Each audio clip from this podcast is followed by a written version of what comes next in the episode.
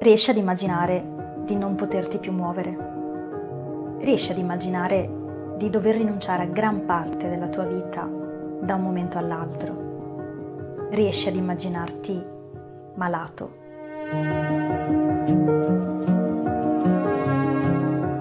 Fare il medico una volta, eh, il medico e il prete si assumevano la responsabilità delle spoglie mortali no, dell'essere umano, l'uno del corpo e l'altro dell'anima. Fare il medico oggi vuol dire invece essere bersaglio di veramente sfoghi di un disagio sociale che c'è. In medicina ancora oggi l'interesse primario è cercare di curare l'organo colpito da quella malattia. Non è la cura del malato. Quando c'è dolore o c'è malattia, il corpo entra in scena e parla, urla e allora tu non sei abituato a questo. Solamente una persona che, che ha questo tipo di problemi sa cosa vuol dire. Entrare nella malattia di Isabella è... ti cambia. È qualcosa che tracima, dilaga, è un'eruzione che non è facile, spesso non è possibile contenere. Oggi le malattie durano più a lungo di una volta. È la medicina che non sa confrontarsi con la cronicità, perché la cronicità gli pone una domanda permanente. Quello che noi pensiamo è che il medico, l'infermiere, il professionista sanitario deve avere delle competenze per guidare.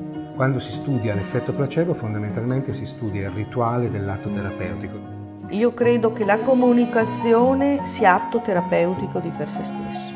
E la parola puoi cambiare da giornata a uno. Se sono le parole vere, quelle che, che hanno sudato nella tua anima e la dici, allora quelle parole lì sono le parole.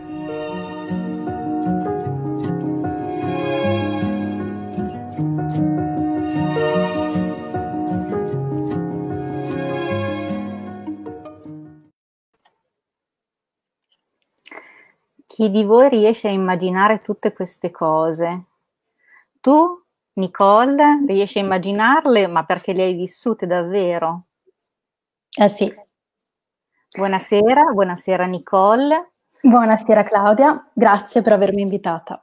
Grazie a te per essere venuta perché la tua avventura, chiamiamola avventura, eh, è, è cominciata ed è tutta in divenire e quindi sono molto contenta che tu ce la venga a raccontare.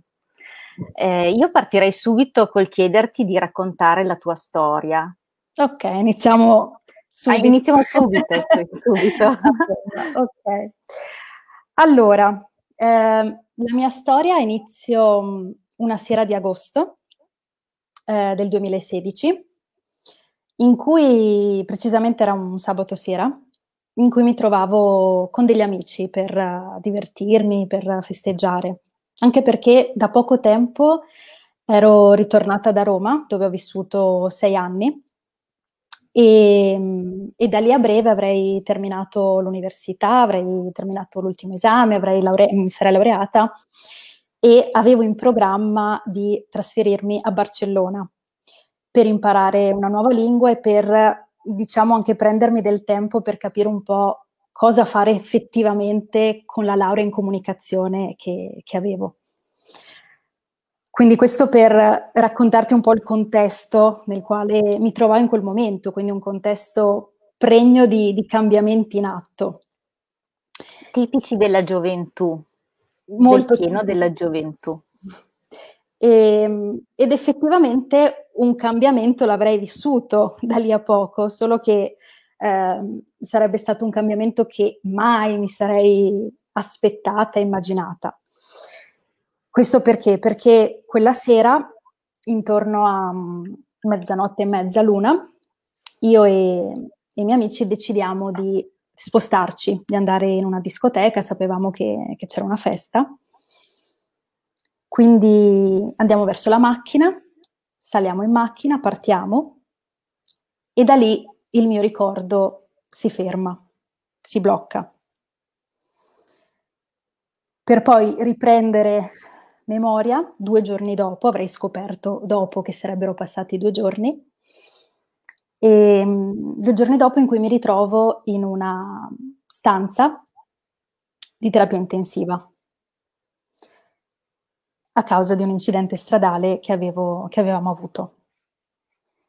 La primissima immagine che ho è il soffitto di un grigio, grigio topo e, e, ricordo le parole come se, guarda, se chiudo gli occhi ancora me le ricordo come se fossero adesso, in questo preciso momento.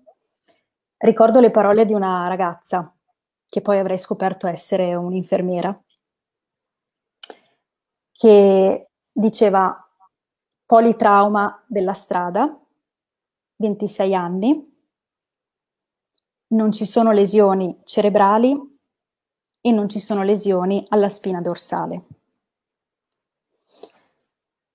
Ora, io non so dirti come, perché, ma sentire quelle parole mi ha messo in uno stato di, di quiete, di calma, in cui mi sono detta tra di me, ok, allora eh, va bene, andrà bene, andrà tutto bene, no? Frase che, di cui abbiamo abusato molto nell'ultimo anno.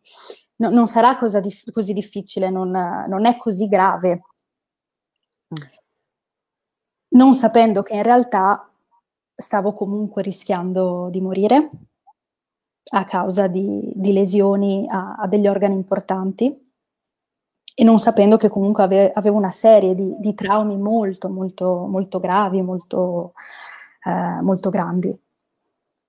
Quindi da lì uh, inizio il mio viaggio, quindi non è stato il viaggio a Barcellona, ma è stato comunque, comunque, un viaggio importante. Ecco, tu prima l'hai, l'hai, nominato avventura, io lo, lo chiamo, lo chiamerò sempre un viaggio, un viaggio dal quale ho veramente capito tantissime cose e, e sono entrata sempre più in contatto con me.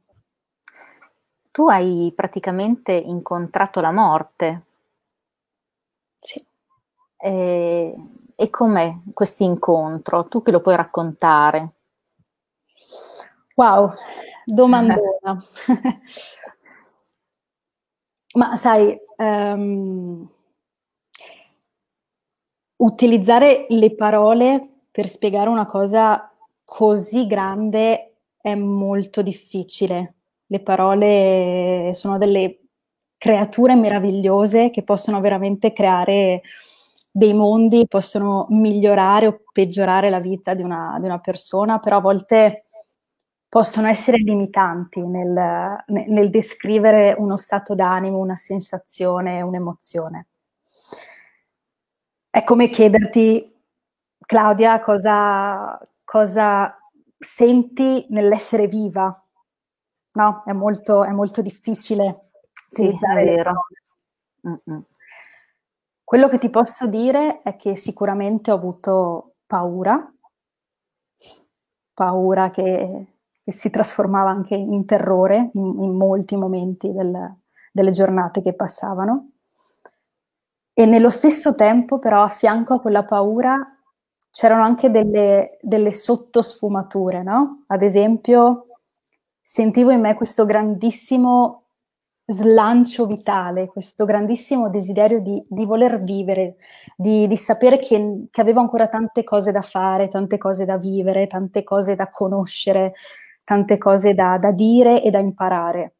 E quindi mi sentivo come un, un pendolo che oscillava in continuazione ogni giorno tra, tra questa paura e questo slancio vitale.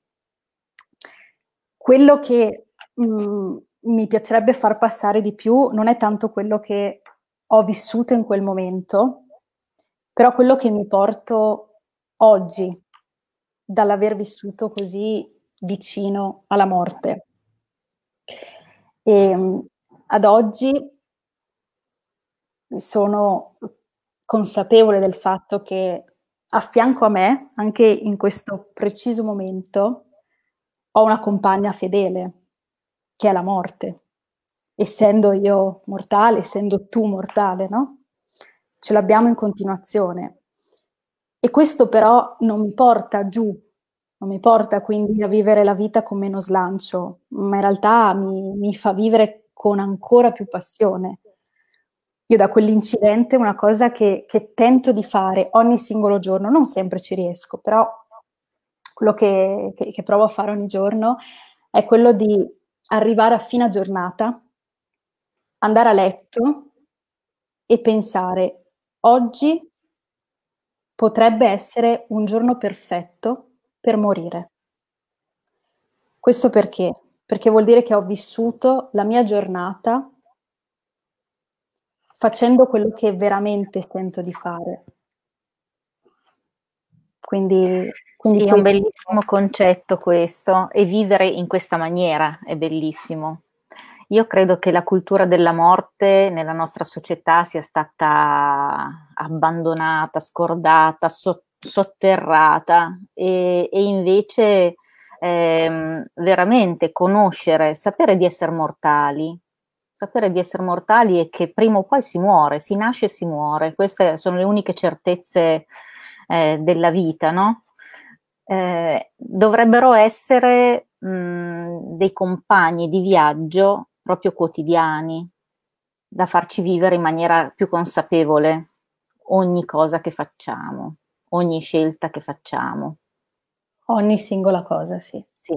Ogni singola cosa, chiedersi questa cosa che sto per dire, questa cosa che voglio fare, questa relazione nella quale sono, rispecchia il mio sentire.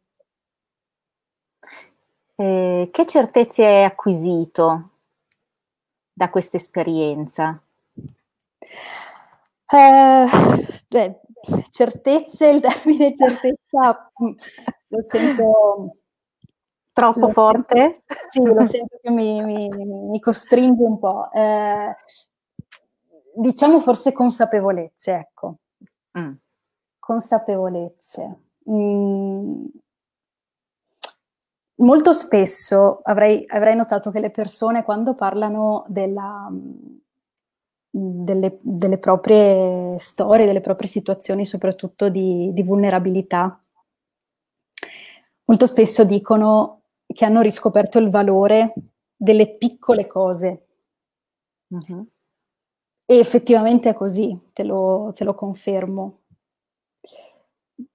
Perché nel momento in cui ero ricoverata, quello che mi mancava erano veramente le piccole cose, quelle che che noi nella vita di tutti i giorni o non, le, o non ce ne accorgiamo, addirittura le consideriamo insomma banali, no? come, come il camminare, ad esempio, o, o, il poter mangiare da soli, o il poter um, lavarsi da soli, ad esempio una cosa che avevo scritto anche su Instagram e, e che ancora oggi veramente mi, mi fa vibrare il fatto di, di potermi fare la doccia, cioè il momento della doccia, noi lo prendiamo per scontato, tanto è solo la doccia, pensiamo già ai nostri impegni, a quello che dobbiamo fare oggi, ma il momento della doccia è veramente essenziale, importante, no? Il, il, il sentire il, il, tuo corpo, l'entrare in, in, contatto con il tuo corpo,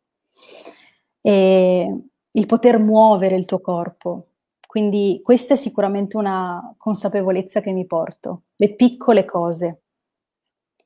E, sai, nella società di oggi pensiamo molto alle, alle grandi cose, ai grandi raggiungimenti, ai grandi traguardi, alle, mh, mm, ai grandi risultati da, da ottenere. Alle grandi performance, ecco, dobbiamo essere sempre molto performativi, dobbiamo eh, dobbiamo essere piaciuti tantissime volte, dobbiamo essere followati tantissime volte e non sto dicendo che, che sia un male, insomma non ti sto dicendo ma mi hai seguito, chi se ne frega, no? non mi scivola addosso, no mi piace, ovvio che mi piace, però poi la, l'importanza reale rimane nelle piccolissime cose, come ad esempio il sorriso. Il sorriso che una persona può dare a un'altra persona e questo l'ho vissuto proprio con, con degli operatori sanitari negli ospedali, cioè il, la potenza che può stare in un sorriso di un medico di una, o di un infermiere eh, nei confronti di un paziente può essere veramente, ti può salvare la giornata. colgo questo, dai, questa piccola pausa che riprendiamo un attimo fiato perché veramente è molto intenso quello che dici. Intanto voglio salutare chi ci sta seguendo e ci sta lasciando dei David, Loredana, Maria, Andreina, Stefano e Marina. Quindi salutiamo tutti e grazie perché ci commentate, ci fate sentire il vostro calore e continuate, continuate a scrivere. Anzi, se avete delle domande da fare a Nicole, eh, approfittatene. Io ho ripreso fiato per chiedere, farti una domandona. Eh, la tua esperienza è stata, è stata, molto forte perché tu sei stata in rianimazione, hai detto. Mm-hmm. Avrai anche provato il dolore. Il dolore ha una dimensione. Oh wow! eh, il dolore ha più di una dimensione.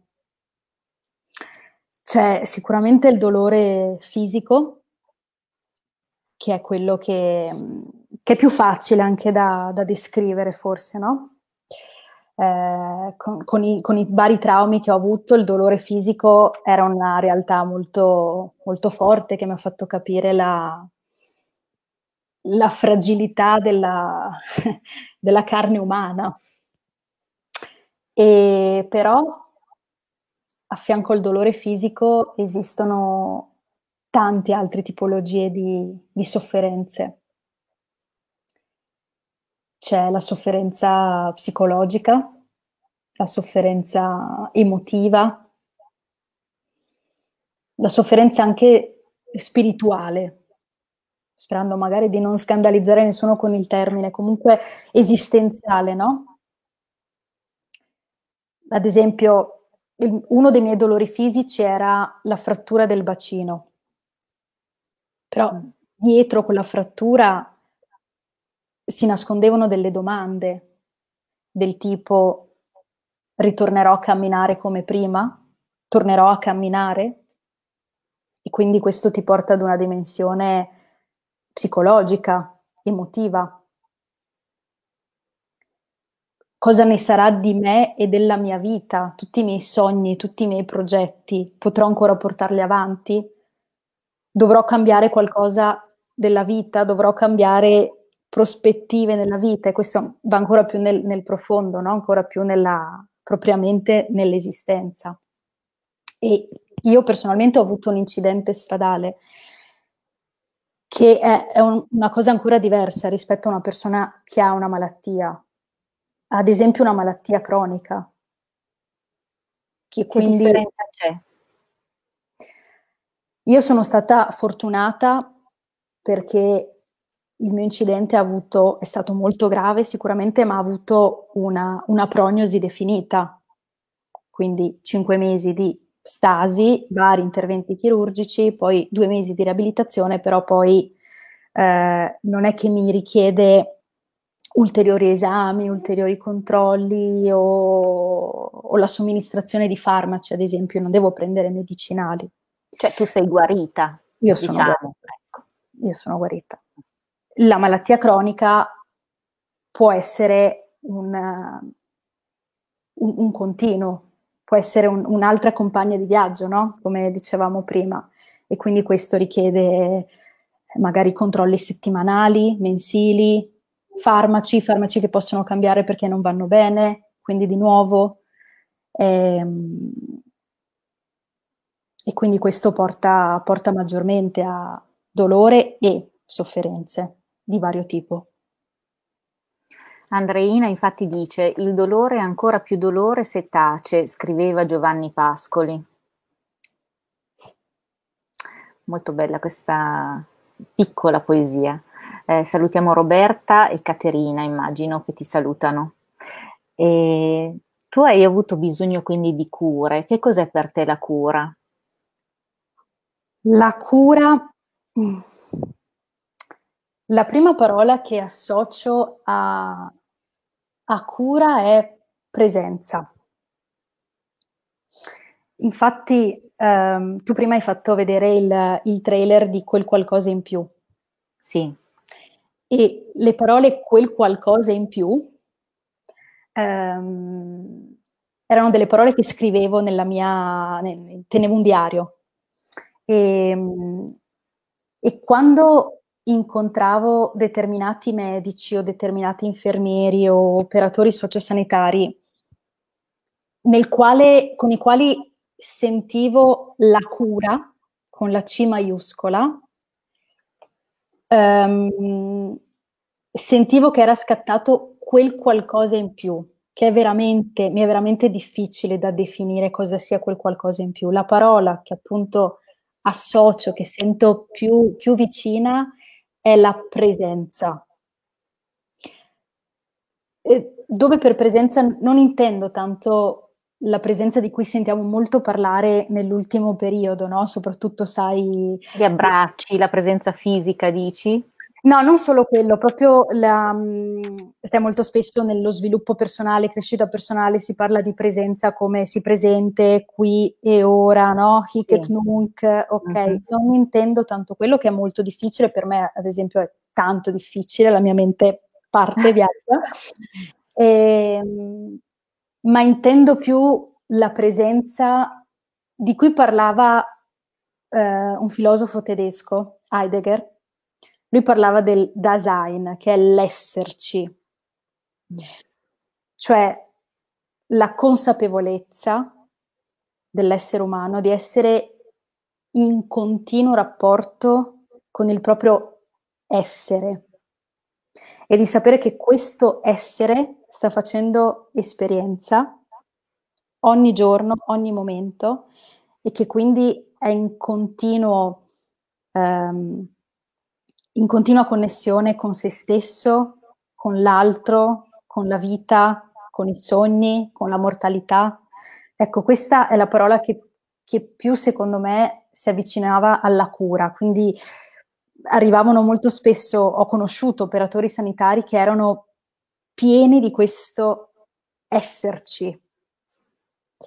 Um, e non, non, tanto nel, nel, um, come dire, nel, nel, personaggio, nell'essere eh, ampio a livello di personaggio, ma molto eh, profondo a livello di, di cura, a livello di, di, di umano. Ecco, quindi cura intendo il, l'essere consapevoli di essere umani. E nel momento in cui sei consapevole di essere umano posso dare a te la mia umanità.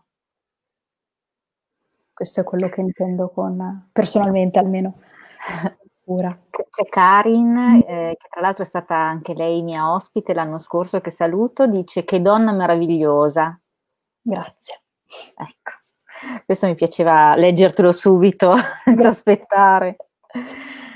E ehm, quando tu hai passato quindi anche dei momenti down, li chiamiamo, no? Come dicevi prima, alti e bassi, mm-hmm. comprensibile. Eh, e nei momenti di, di down, di, di, tristezza infinita, non so, magari quando vedevi tutto nero, eh, cosa escogitavi per ritirarti su? Oppure secondo te qual è quella cosa che può far cambiare quella modalità? Allora, personalmente una cosa che facevo spesso era scrivere. Scrivere era la modalità che più mi aiutava a, a vedere su carta quello che effettivamente provavo. E, ehm, e poi l'altra caratteristica era quella di, di ricordarmi di essere gentile, gentile con me stessa, gentile con i miei momenti di down, con i miei momenti di paura, con i miei momenti di scazzo, con i miei momenti di rabbia, di dolore. Quindi questo continuare a ricordarsi, e sto ancora imparando perché no, non mi è facile, essere gentile nonostante tutto con me stessa. Cioè accettarti quindi con tutte le tue debolezze, con... sì. vero? Accettarmi. Sì. Anche Marina dice che sei meravigliosa. Adesso te li leggo tutti pian pianino. Scrivete tutti che è una donna meravigliosa che gliele leggo tutti. Eh. Anche un po' di domande, dai, vorrei un po' di domande. Vuole un po' di domande, quindi accontentiamo questa ragazza. L'accettazione è la chiave, dice Karin.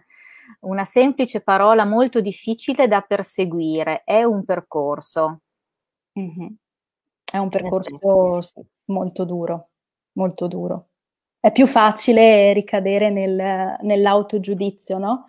Nel colpevolizzarsi, nel dire sono sbagliata, non dovevo fare quella cosa o, o addirittura non devo provare questa cosa, non devo provare rabbia, non devo perché? provare dolore.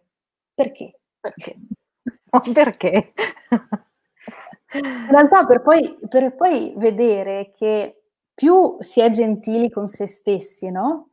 Più puoi veramente, veramente, autenticamente essere gentile anche con l'altro. Perché solo, solo passando da, da, da, da, se stessi, no? Puoi veramente dare all'altro. Sì. Altrimenti c'è una, una finta, finta gentilezza. C'è Vincenzo che dice: Sarò anche ripetitivo, ma complimenti per la sincerità e l'energia e la consapevolezza che trasmetti. Grazie. Grazie Vincenzo. Ah, abbiamo la domanda, Karin, grazie grande Karin, perché secondo te cadiamo nella trappola del senso di colpa? Oddio, uh, Karin, non, non, te lo so dire perché effettivamente probabilmente una, una psicologa o psicoterapeuta sarebbe molto più competente di me nel rispondere a questo. Ehm,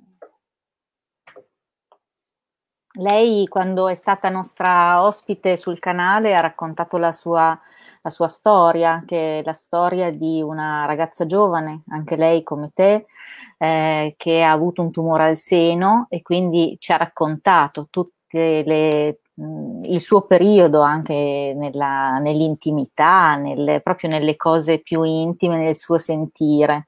È stato molto, molto toccante la sua intervista. E c'è Kate che dice com'era lo scorrere del tempo.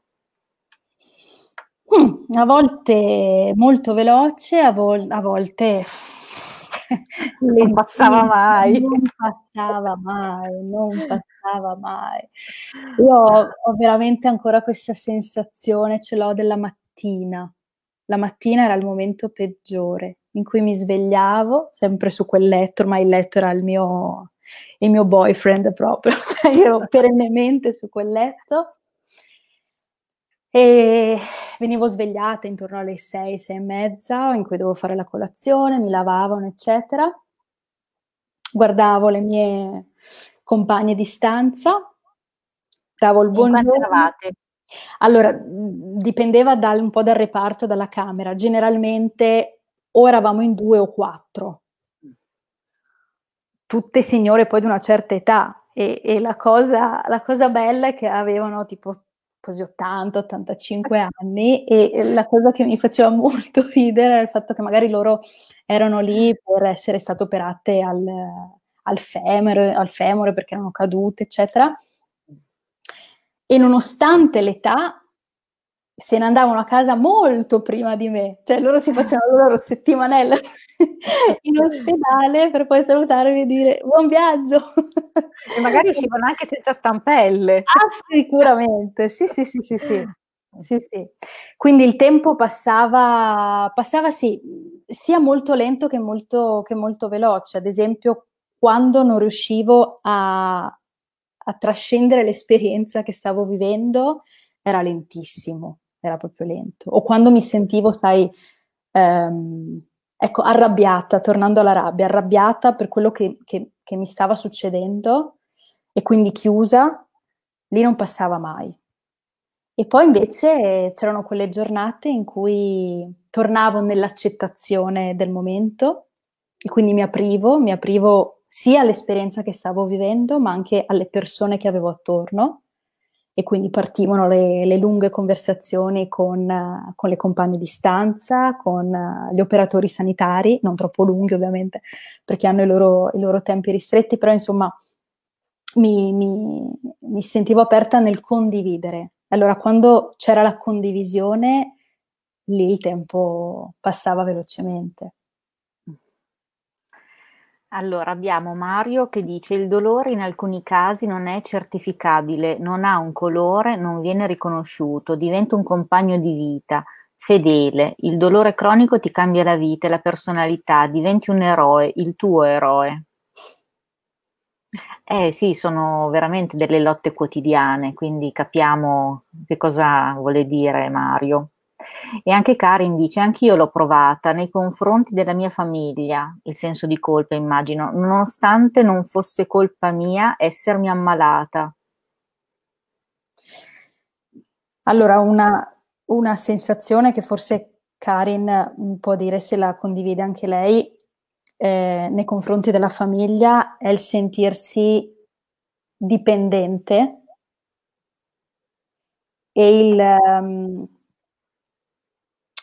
e il sentire di, in un qualche modo, di, di pesare, di gravare sulla famiglia, no? E quindi là entra in circolo tutti quei pensieri della serie, ma perché mi doveva succedere questa cosa? Mi sento in colpa per gravare sulla famiglia, per dover chiedere alla famiglia. Eh, questo, sì. Questa, sì, questa è una cosa che, che ho vissuto anch'io. Sì, sì, sì, condivide. Condivide anche lei, si vede, l'ha vissuta anche lei. E dice però, la seconda vita è un'opportunità. Cosa hai lasciato andare della tua prima vita? Allora, ho lasciato andare belle domande che fanno, hai visto? ho lasciato andare molte relazioni che non mi, che non mi nutrivano o che comunque non erano più in, um, in connessione anche con il momento che stavo vivendo. Sai, molte persone sono totalmente sparite e credo che questo succeda un po' a tutti quando si trovano in situazioni di... Sì, sì. Ne ho riscoperte delle altre e e ho lasciato e sto lasciando ancora il fatto di dover um, accontentare sempre qualcuno.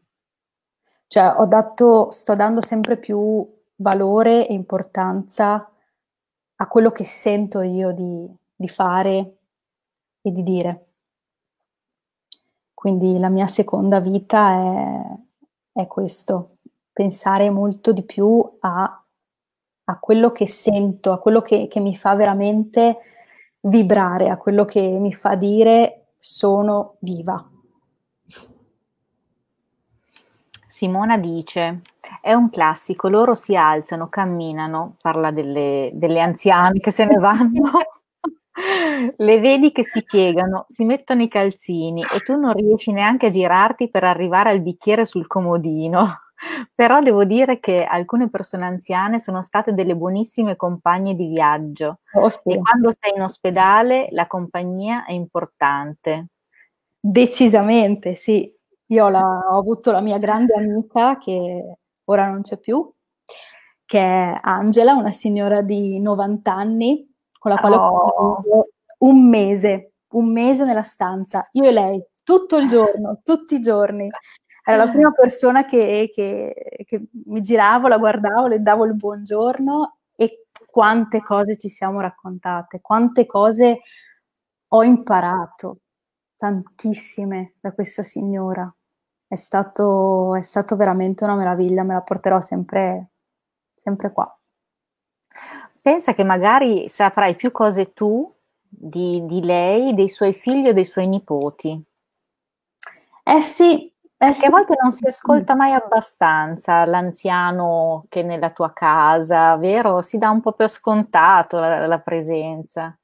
È vero, sì, poi sai, lei stava mm, molto male, era proprio verso la, la fine della sua vita e quindi mi raccontava, sai, tantissime cose come rimpianti, rimorsi e, e quindi mi ha veramente lasciato, lasciato tanto. E l'avere a che fare con gli anziani mi ha,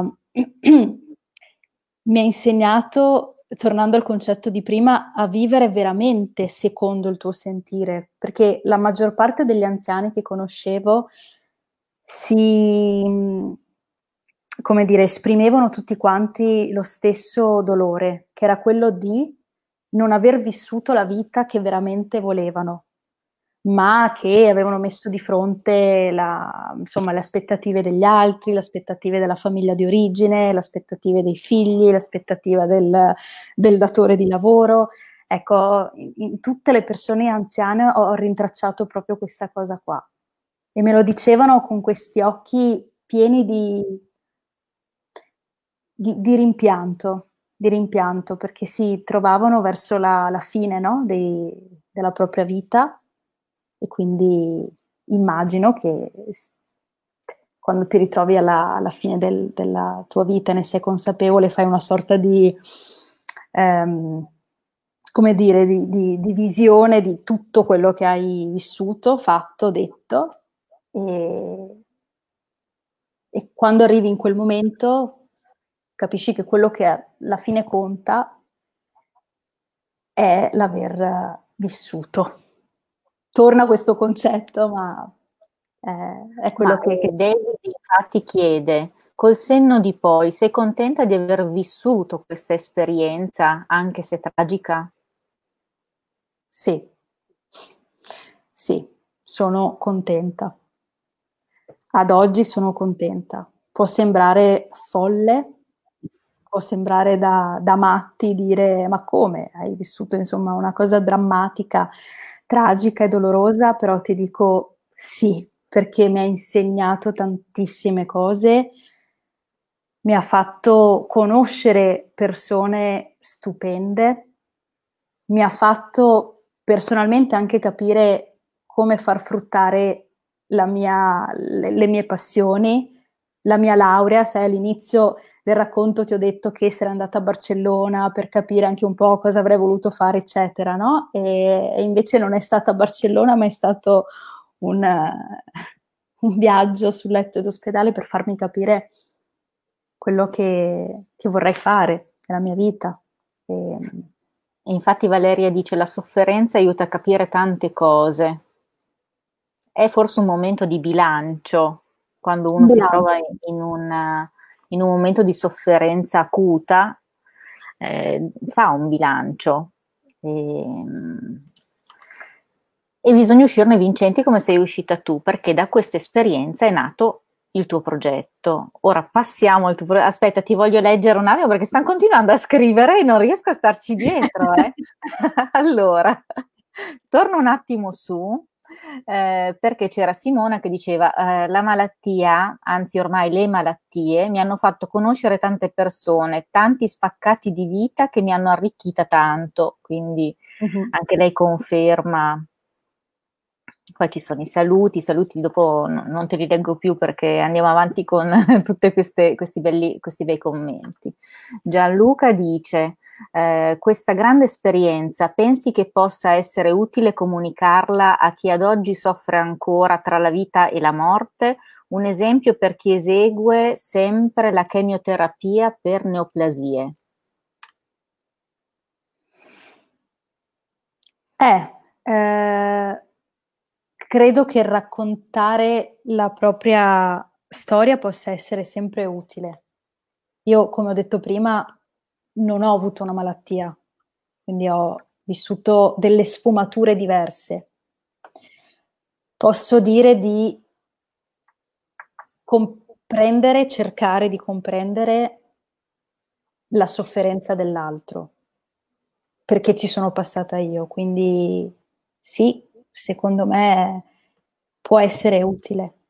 Poi ovviamente dipende sempre da chi riceve, chi ascolta la storia, come la, come la legge, no? come la, la ingloba in sé, ognuno poi in questo è, è diverso, però condividere le proprie esperienze, soprattutto esperienze eh, gravi e forti, secondo me fa sempre estremamente bene a chi le riceve, sono d'accordo. Infatti qua abbiamo Cristina che lei tra l'altro è una delle protagoniste delle quattro storie che abbiamo pubblicato ora eh, per il Riguarda, quindi sul dolore cronico, e dice vivere sempre, mollare mai, sperare sempre che dietro la porta del domani ci sia qualcosa di bello.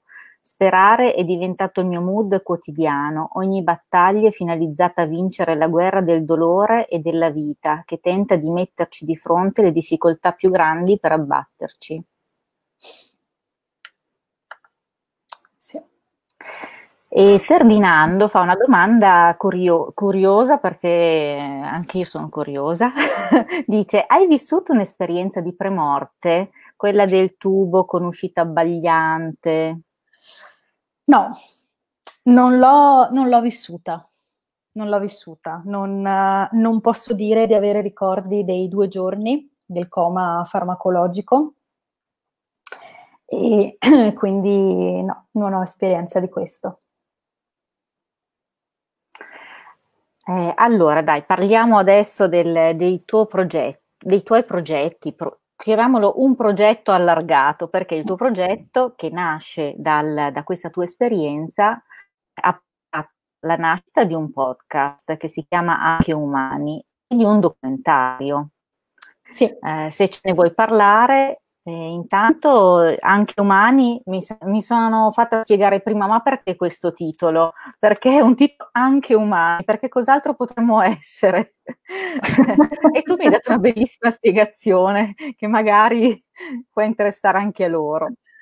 Allora, ehm, innanzitutto il progetto nel generale si occupa della relazione di cura si occupa di divulgare tutto ciò che è il lato umano della cura, che è appunto la relazione. Eh, dove la, l'aspetto più importante della relazione di cura, come mi, mi, mi piace spesso dire, è proprio la cura della relazione.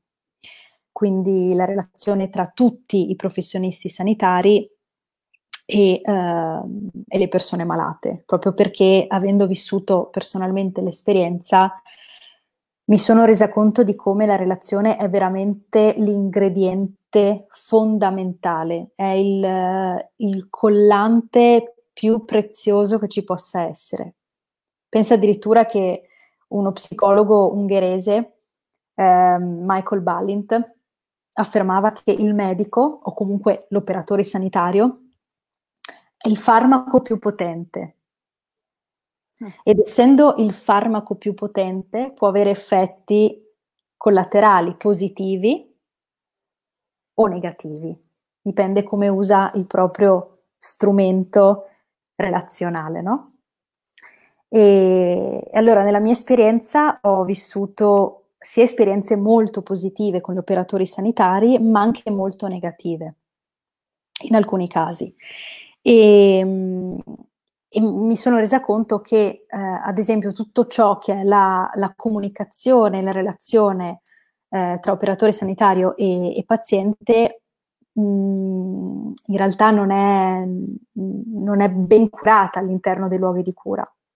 E quindi da quel momento, un po' perché sono sempre stata appassionata delle dinamiche comunicative relazionali tra le persone, un po' perché ho appunto questa laurea in comunicazione e, eh, e un po' perché eh, dovevo anche inventarmi qualcosa da fare in quei, in quei cinque mesi, ho iniziato ad osservare tutte le varie relazioni che c'erano tra me e, eh, e, gli operatori sanitari. Ho iniziato a fare ricerca, ehm, da lì, nel momento in cui sono guarita, ho scritto la tesi sull'argomento però sentivo che non, non mi bastava racchiudere tutte le esperienze, tutte le, le infinite sfaccettature della relazione di cura all'interno di una tesi. E quindi eh, il mio compagno, che probabilmente è stufo di sentirmi parlare di, di, di, di relazione di cura, mi ha proposto in maniera folle di fare un documentario, eh, in quanto lui si occupa anche di video. E quindi abbiamo iniziato questo, questo lavoro nella fine del 2017 che ci ha portato alla ricerca di varie, eh, varie figure, varie persone che fossero in grado di eh, dare il, proprio contributo, il proprio pensiero sulla relazione di cura che è veramente una cosa enorme, multisfaccettata. E quindi nasce così eh, quel qualcosa in più di cui avete visto il, il trailer, ehm, nato appunto nel, nel, gennaio del 2020, in cui abbiamo intervistato eh, medici, ma anche persone malate, eh, anche un, il padre di una bambina con una malattia rara, ma anche un'antropologa, perché ad esempio all'interno della relazione di cura non c'è solo l'aspetto effettivamente comunicativo, no? che va a rispondere alla domanda come posso comunicare meglio con il paziente, ma all'interno di questa relazione c'è anche il rapporto, ad esempio, con la sofferenza, con, uh, uh, con la propria mortalità. Um, poi c'è Fabrizio Benedetti, che è eh, l'esperto mondiale di effetto placebo ed effetto nocebo. Quindi abbiamo cercato di, in un'ora di condensare tutto ciò che può essere appunto la relazione di cura, tutto quello che possono essere le sfumature della relazione di cura. A fianco al documentario, ehm, diciamo che mi, man- mi, mancava un pezzo, nel senso che il documentario eh, parla della, eh, introduce la tematica della relazione di cura, però quello che volevo andare anche ad approfondire era come i professionisti sanitari si vivono il lato umano della propria relazione. Come si vivono il fatto di, ver- di avere, per esempio, avere a che fare tutti i giorni con persone malate e questo come va ad incidere quindi poi sulla loro relazione con le persone malate. E quindi avevo questo, questo concetto in mente, questa idea, no? e ho iniziato a fare ricerca su questo, eh, su questo aspetto e sono incappata in un libro, che ve lo faccio vedere, che è Also Human, che è il libro di una psicoterapeuta che appunto parla delle, eh, delle vite dei, dei, medici, della vita dietro il camice, dietro la divisa. E da lì ho preso spunto eh, per il nome appunto del podcast anche umani, quindi per anche umani intendo appunto eh, l'umano del, del, del camice e della divisa. Abbiamo svelato adesso perché anche umani. Allora, qui abbiamo Barbara, che è la mia collega, eh, che vedete spesso sul canale, dice Nicola, hai trasformato un'esperienza drammatica in un trampolino per rinascere, sei una grande ispiratrice. Matilde dice complimenti a Nicole per il suo percorso e grazie per aver creato l'occasione di conoscerla. Simona dice quello di Nicole è un bellissimo progetto, è un bellissimo documentario, lei l'ha visto, allora dopo arriviamo a potete vederlo anche voi, era, era sì. la chiusura. Lei dice, io pianto mentre lo guardavo, quello che dice Nicole è ciò che desidererei, è quello che più vorrebbero i pazienti, fare il percorso insieme ai medici, sentirsi una squadra, anche una piccola frase può fare la differenza. È così. Io chiuderei questa, questa nostra intervista, eh, questo nostro incontro, non chiamiamolo intervista, faceva, faceva anche, faceva, faceva bello, e dicendo che se volete vedere il documentario è possibile, e lo trovate su www.quelqualcosainpiù.com. Da lì cioè, dici tu cosa bisogna fare andando su quel sito? Allora, su quella pagina ehm, trovate appunto la, eh, come dire, la, lo, l'opzione acquista il documentario, vedete poi il, il progetto, chi sono, chi sono, gli intervistati e da lì potete accedere al, al documentario. Marco dice: Ciao Nicolo, ho visto il documentario e mi è piaciuto davvero molto. Pensi avrà un seguito o ne girerete altri? Eh, bella oh. domanda, bella domanda. Devo dire che mh, mm, Fare essere stata autrice del documentario è stato molto bello. Eh, al, momento, al, momento, cerchiamo di, di, di, far vedere il più possibile questo, anche perché è pronto da gennaio 2020. Come ci siamo dette al telefono, Claudia, la prima volta che ci siamo conosciute. Sì. Eh, io e Davide, appunto il, il mio compagno, eravamo pronti a farlo vedere. Invadere le sale. chiamati per andare a Milano e in altre città. Mi sarei aspettata veramente tutto della serie, Madonna. pomodori addosso al documentario, ma perché l'hai fatto, ti fa schifo, eccetera, e invece una pandemia. quindi, quindi siamo rimasti ecco, bloccati. Nel, diciamo nel... che non è colpa vostra però che è arrivato il Covid, o sì, no, per, no. Non, per non farvi mettere in circolo il documentario. Comunque lo faremo girare noi questo documentario. Eh, stiamo già organizzando un'altra puntata con Nicole dove si parlerà appunto di relazione di cura. Seguite la pagina che avrete poi tutti i dettagli appena avremo definito il, pro- il nostro progettino. Un'ultima domanda, dice eh, sempre Gianluca eh, sempre, non lo so se è sempre lo stesso, pensi che possa essere fatto vedere ai corsi universitari, specialmente ai primi anni di università, eh. in modo particolare quello infermieristico? Eh, questo sarebbe il mio sogno. Sarebbe veramente il mio sogno fare entrare il documentario e queste tematiche all'interno delle facoltà. Io ci provo, ci sto provando con uh, diversi professori, vediamo, lo spero tanto, questo sarebbe veramente una, una, grande, una, una grande vittoria.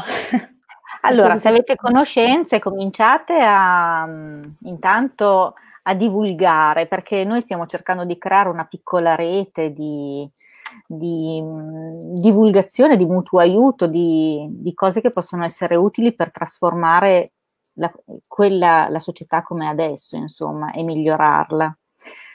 Eh, Kate dice, eh, credo che dopo questa esperienza di pandemia portare questa sensibilità può essere ancora più importante e incisivo. Valentina, e poi chiudiamo perché se no continuano. Grazie per questa testimonianza di nascita è un esempio di come possiamo trovare il coraggio di prendere in mano la nostra vita anche nei momenti più difficili. Sempre. Ah, Gianluca dice, l'ho chiesto perché io sono infermiere, so cosa ah. vorrebbe dire. Bravissima e complimenti. Gianluca, allora prendi in mano tu il documentario di Nicole e occupatene eh, con eh, magari con le università, vedi se riesci a fare qualcosa, mettetevi in contatto. Allora, sì, quello che vorrei dire è se qualcuno desidera contattarmi, mi può trovare eh, nella pagina Instagram Cominciamo da Zeus, mm. e, in cui mi può, mi può scrivere direttamente lì. Ci mettiamo in contatto e, e possiamo ecco, condividere le esperienze. No, stavo sorridendo per il cominciamo da Zeus perché effettivamente sì. ci sono vari nomi, no? Con qualcosa in più anche umani, sì. cominciamo da Zeus. Eh, cominciamo da Zeus è il nome del, diciamo, del mega contenitore dove poi ci sono questi, questi progetti. Cominciamo da Zeus riprende un proverbio latino che sta ad indicare partiamo dalle basi. Quindi nella relazione di cura appunto la, la relazione. Bene, io ti ringrazio tantissimo per questa tua partecipazione, sei stata meravigliosa, come l'hanno detto veramente tutti. E ci sono poi commenti se vuoi leggerteli con calma, sono un po' qui su, su, YouTube. E grazie a voi perché siete stati fantastici con tutti i vostri interventi, veramente ci avete fatto sentire calde e partecipi. Grazie ancora, grazie, grazie a tutti. Grazie mille, grazie a te, grazie a voi. Ciao. Ciao.